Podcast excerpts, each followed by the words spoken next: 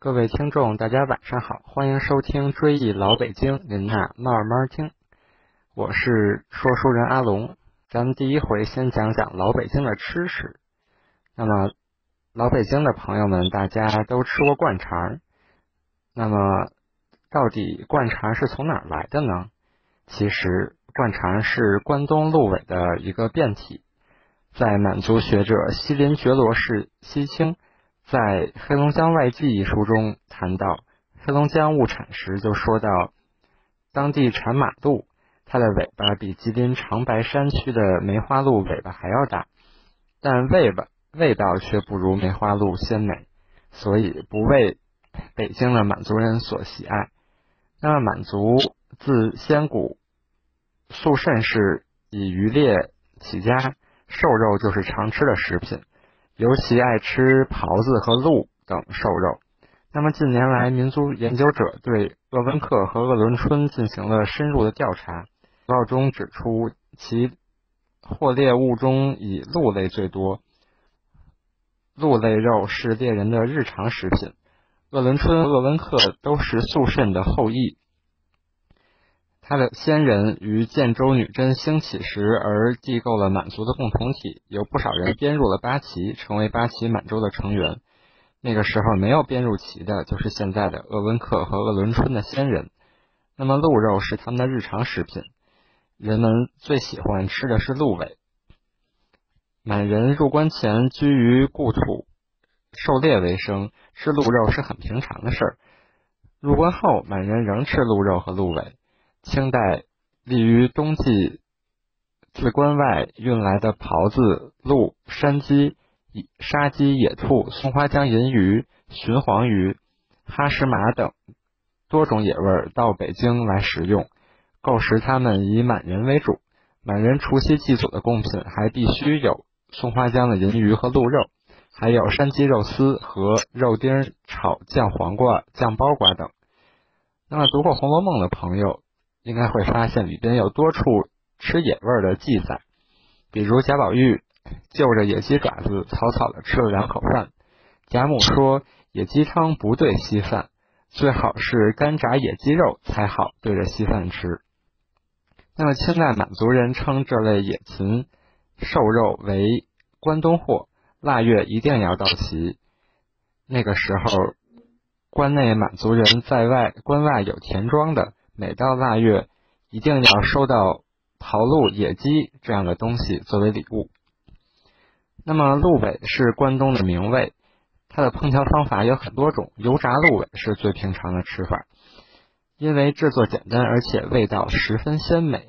北京砂锅居有烧碟这种这个名称的菜是七十二种，但是它全是油炸的下水，只是炸的方法不同。那么烧结中有炸鹿尾这一条，到了清代后期，炸鹿尾已经不是真的鹿尾，而是在肠皮内灌入肉末，用油炸。清代中前中期以前，北京的满族人日常多食用的油炸真鹿尾。那么油炸灌肠是炸鹿尾的一个变体，由此产生的老北京的风味小吃之一灌肠。自清末至二十世纪三十年代初。北京有两家专门售灌肠的地方，分别位于后门桥，也就是现在的地安门桥东和桥西的位置。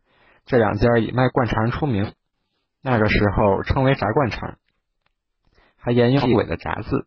后因关东货来京日渐稀少，再加上满族人的生活越来越艰难，真鹿尾就吃不起了，所以就改吃炸肉末灌肠。后门桥这两家除了在肠内灌肉末以外，还要灌猪血或以淀粉，在形状和颜色两方面模拟真的鹿尾。因为真鹿尾实际上里边也含有这个鹿血，所以经过油炸之后，鹿血凝成块，也是切片食用的。猪肉末加猪血灌入肠皮，油炸后切片，倒也能乱真。那么后来，老北京满族的这些人生活条件日益下降。炸猪血肉末灌肠也吃不起了，于是小贩儿别出心裁，改用淀粉灌在肠衣内，用油炸而受之。但因食客多为内城旗人，看惯了真鹿尾和猪血肉末灌肠的血红色，一一旦改成灌淀粉，它的颜色灰白，看都看不惯，怎么可能吃呢？聪明的小贩儿为了投食客所好，略施小计，在淀粉中稍微加入点红色的颜料，这招别说可真灵，马上在庙会和街头的灌肠摊上生意开始兴隆起来。后来，这种加红颜料的淀粉的灌肠在北京普遍传开。人们以为灌肠的应该理当如此，早已经不知道真鹿尾和猪血肉末灌肠的模样了。